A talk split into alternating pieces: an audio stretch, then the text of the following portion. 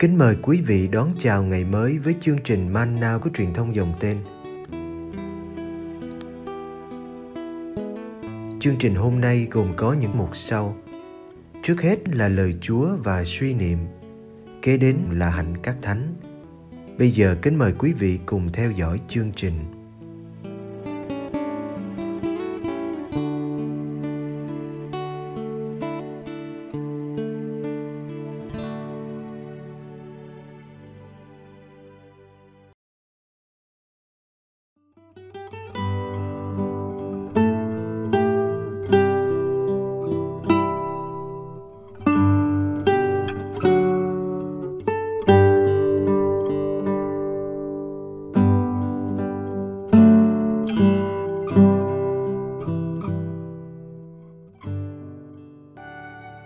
Hãy ngồi chỗ cuối. Luca chương 14 Một ngày sa bát kia, Đức Giêsu đến nhà một ông thủ lãnh nhóm Pharisêu để dùng bữa. Họ cố dò xét người. Người nhận thấy khách dự tiệc cứ chọn cỗ nhất mà ngồi, nên nói với họ dụ ngôn này. Khi anh được mời đi ăn cưới, thì đừng ngồi vào cỗ nhất, kẻo lỡ có nhân vật nào quan trọng hơn anh cũng được mời. Và rồi người đã mời cả anh lẫn nhân vật kia phải đến nói với anh rằng xin ông nhường chỗ cho vị này. Bấy giờ anh sẽ phải xấu hổ mà xuống ngồi chỗ cuối. Trái lại, khi anh được mời thì hãy vào ngồi chỗ cuối để cho người đã mời anh phải đến nói xin mời ông bạn lên trên cho. Thế là anh sẽ được vinh dự trước mặt mọi người đồng bàn. Vì phàm ai tôn mình lên sẽ bị hạ xuống còn ai hạ mình xuống sẽ được tôn lên.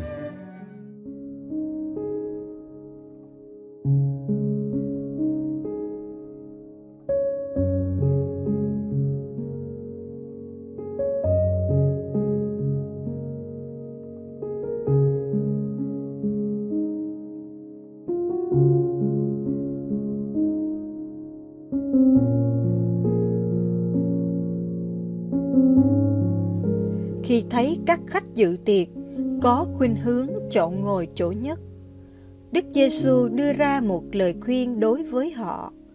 Mới nghe những lời khuyên này, ta có cảm tưởng đây chỉ là những lời dạy cách ứng xử khôn khéo, nên chọn ngồi chỗ cuối. Vì nếu chủ tiệc sắp xếp lại chỗ ngồi theo thứ bậc, bạn có cơ hội được mời lên chỗ trên. Thà ngồi dưới rồi được đưa lên, còn hơn ngồi trên mà bị kéo xuống. Như thế, ngồi chỗ cuối rốt cục chỉ là một giả vờ để che giấu tham vọng muốn được ngồi lên trên. Ngồi chỗ cuối chỉ là để tránh một xấu hổ, sỉ nhục và nhắm đến một vinh dự trước mặt mọi người đồng bàn. Đức Giêsu có ý khuyên dạy người ta như thế không? Chắc là không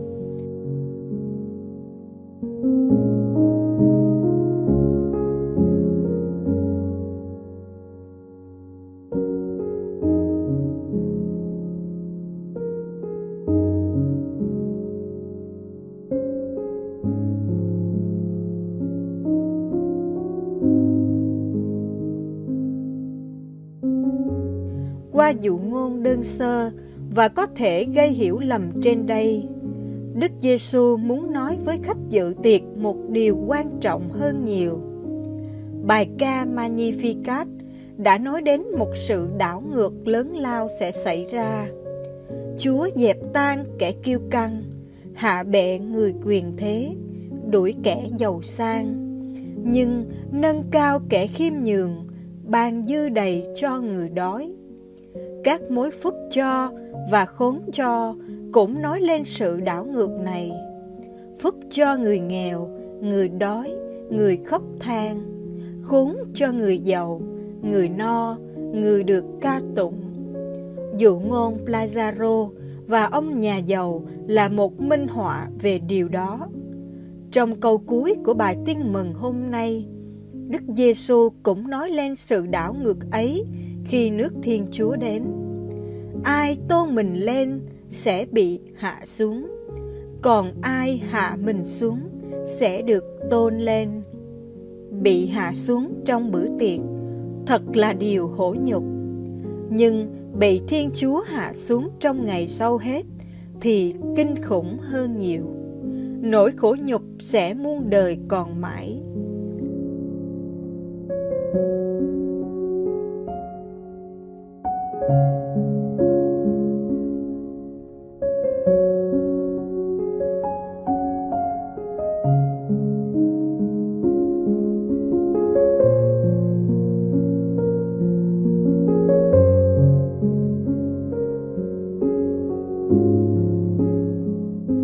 Để thực hành lời khuyên của Đức Giêsu cho đúng đắn, Thánh Basilio cho ta một soi sáng như sau. Chúng ta phải để cho chủ tiệc lo chuyện sắp xếp chỗ các khách mời. Như thế, chúng ta mới nâng đỡ nhau trong nhẫn nhục và bác ái, đối xử với nhau trong sự kính trọng, xa tránh mọi tìm kiếm hư danh và khoe khoang. Chúng ta không giả vờ khiêm tốn, bởi lẽ thích tranh chấp và cãi vã là dấu hiệu kiêu ngạo. Còn lớn hơn chuyện ngồi ghế đầu khi phải ngồi chỉ vì vân phục. Kitô hữu vẫn phải đối diện với cám dỗ của tham vọng và quyền uy, ngấm ngầm hay lộ liễu. Những tranh giành ảnh hưởng vẫn xảy ra. Trong lòng, ai cũng nghĩ mình xứng đáng hơn người khác, thèm muốn vinh dự tước đã gây bao chia rẽ trong giáo hội. Chỉ mong tôi thực sự hạ mình trước anh em tôi.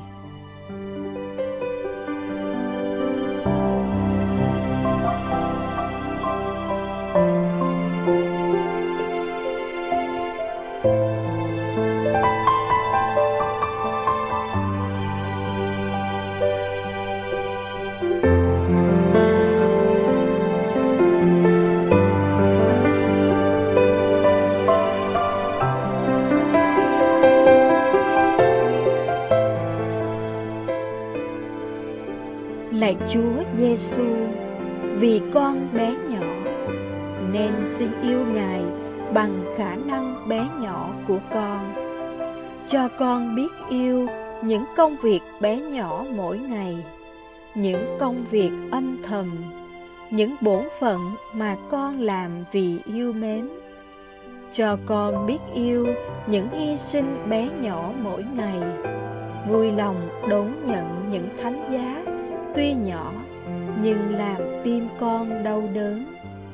Cho con biết yêu tinh thần bé nhỏ của trẻ thơ, đơn sơ thú nhận mình yếu đuối và bất lực, sung sướng nương tựa vào duy một mình chúa.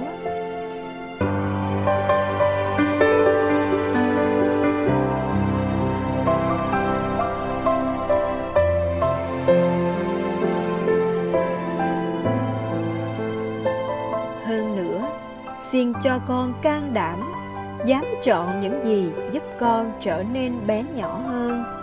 Nhờ đó, con vui tươi phục vụ mọi người và hạnh phúc khi thấy chúa lớn lên trong con.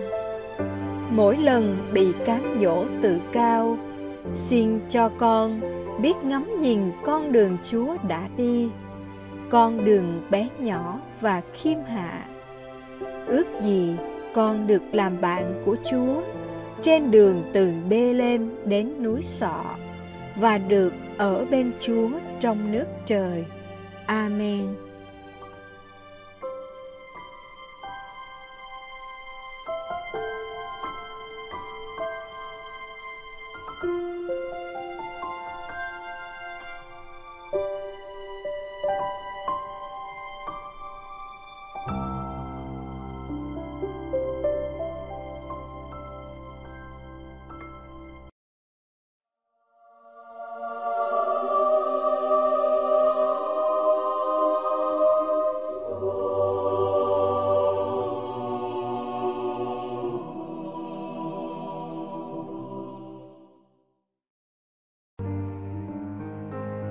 Ngày 4 tháng 11, Thánh Sạc Borromeo 1538-1584. Tên của Thánh Sạc Borromeo đi liền với chữ cải cách. Ngài sống trong thời cải cách tin lành và đã tiếp tay trong công cuộc cải cách toàn thể giáo hội trong những năm cuối của cộng đồng Trent. Thánh nhân sinh ngày 2 tháng 10 năm 1538 tại Milan, nước Ý, trong một gia đình quý tộc ở Milan và có bà con với dòng họ Medici rất uy thế. Khi người bác của ngài là Đức Hồng Y de Medici được chọn làm giáo hoàng năm 1559 với tước hiệu là Pio thứ 4. Đức Giáo Hoàng đã chọn ngài làm trưởng phó tế và là quản lý của Tổng giáo phận Milan, trong khi ngài chỉ là một sinh viên giáo dân. Vì sự thông minh xuất chúng nên ngài được giao cho nhiều chức vụ quan trọng có liên hệ đến tòa thánh và sau này được bổ nhiệm làm ngoại trưởng chịu trách nhiệm toàn thể ban hành chánh của tòa thánh. Cái chết đau đớn của người Anh đã đưa ngài đến quyết định đi tu làm linh mục. Mặc dù bao người thân nhân ngăn cản, ngài được thụ phong linh mục năm 25 tuổi và sau đó không lâu được tấn phong làm giám mục của Milan. Chính thánh nhân là người đã thúc giục Đức Giáo Hoàng phục hồi công đồng Tridentino vào năm 1562 sau 10 năm bị ngưng trệ. Đứng ở đằng sau và âm thầm làm việc, thánh nhân là người có công trong việc duy trì sự liên tục của các khóa học công đồng mà nhiều khi tưởng đã đổ vỡ. Trong giai đoạn cuối của công đồng, Ngài là người chủ yếu trong việc hướng dẫn và thay hình các sách lệnh của công đồng. Ngài có công rất lớn trong việc điều hành công đồng Trentino. Thời đó bệnh dịch lan tràn khắp thành Milan. Ngài đã bán hết tài sản để cứu trợ kẻ nghèo. Ngài đích thân thăm viếng những người mắc bệnh, an ủi và ban các bí tích cho họ. Ngài còn viết nhiều sách có giá trị, đặc biệt về mục vụ của các giám mục và việc dạy giáo lý cho các cha sở. Ngài đã lập một dòng riêng cho địa phận mang tên Thánh Ambrosio. Ngài cũng xây cất nhiều cơ sở giáo dục công giáo và chủng viện. Trong bất cứ công việc gì, Ngài chỉ nhắm một mục đích là phụng sự Thánh ý Chúa. Hiển nhiên Ngài cũng được phép dành thời gian để làm việc cho Tổng giáo phận Milan, là nơi mà tôn giáo và luân lý thật sáng tỏ. Sự cải tổ cần phải thi hành cho mọi tầng lớp công giáo, dù là giáo sĩ hay giáo dân, và được khởi sự từ các công đồng địa phương với các giám mục phụ tá. Những quy luật rõ ràng được đặt ra cho các giám mục và tu sĩ. Nếu người ta thay đổi đời sống để trở nên tốt lành hơn, thì giáo sĩ phải là những người làm gương và phải canh tân tinh thần tông đồ của mình trước hết. Chính Thánh Sạc tiên phong trong việc làm gương. Ngài chia sẻ hầu hết phần lương của Ngài cho công việc bác ái. Tự ý từ bỏ đời sống sang trọng của một tổng giám mục và ăn chay đền tội. Ngài hy sinh giàu sang, danh vọng, sự mến mộ và ảnh hưởng để trở nên nghèo hèn. Trong thời kỳ dịch tễ và đói kém năm 1776, Ngài cố tìm cách để nuôi ăn 60.000 tới 70.000 người mỗi ngày. Để thực hiện điều này, Ngài phải mượn một số tiền rất lớn mà nhiều năm sau mới trả hết. Khi nạn dịch hoành hành đến mức tối đa, các giới chức hành tránh dân sự bỏ trốn thì Ngài vẫn ở lại thành phố để thi hành công việc mục vụ cho những người đau yếu, người hấp hối và những ai cần sự giúp đỡ.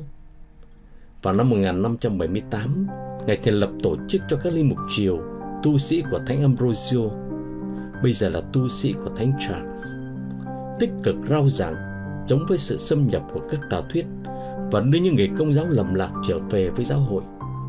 Công việc và gánh nặng của chức vụ đã ảnh hưởng đến sức khỏe của Ngài – Ngài từ trần ngày 3 tháng 11 năm 1584 tại Milan, Ý, trong khi đang quên mình phục vụ cho các nạn nhân đói rách bệnh tật, hưởng thọ 47 tuổi và được mai táng trong nhà thờ chính tòa Milan.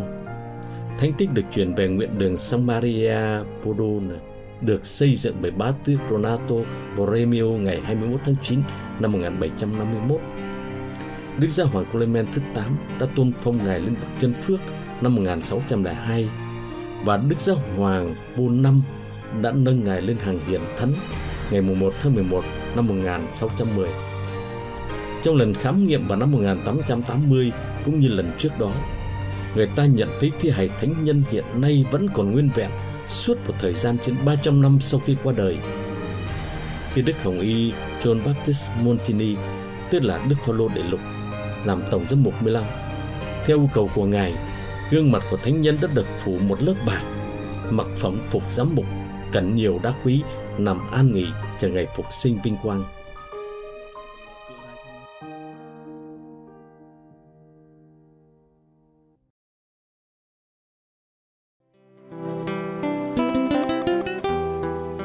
Cảm ơn quý vị đã theo dõi chương trình.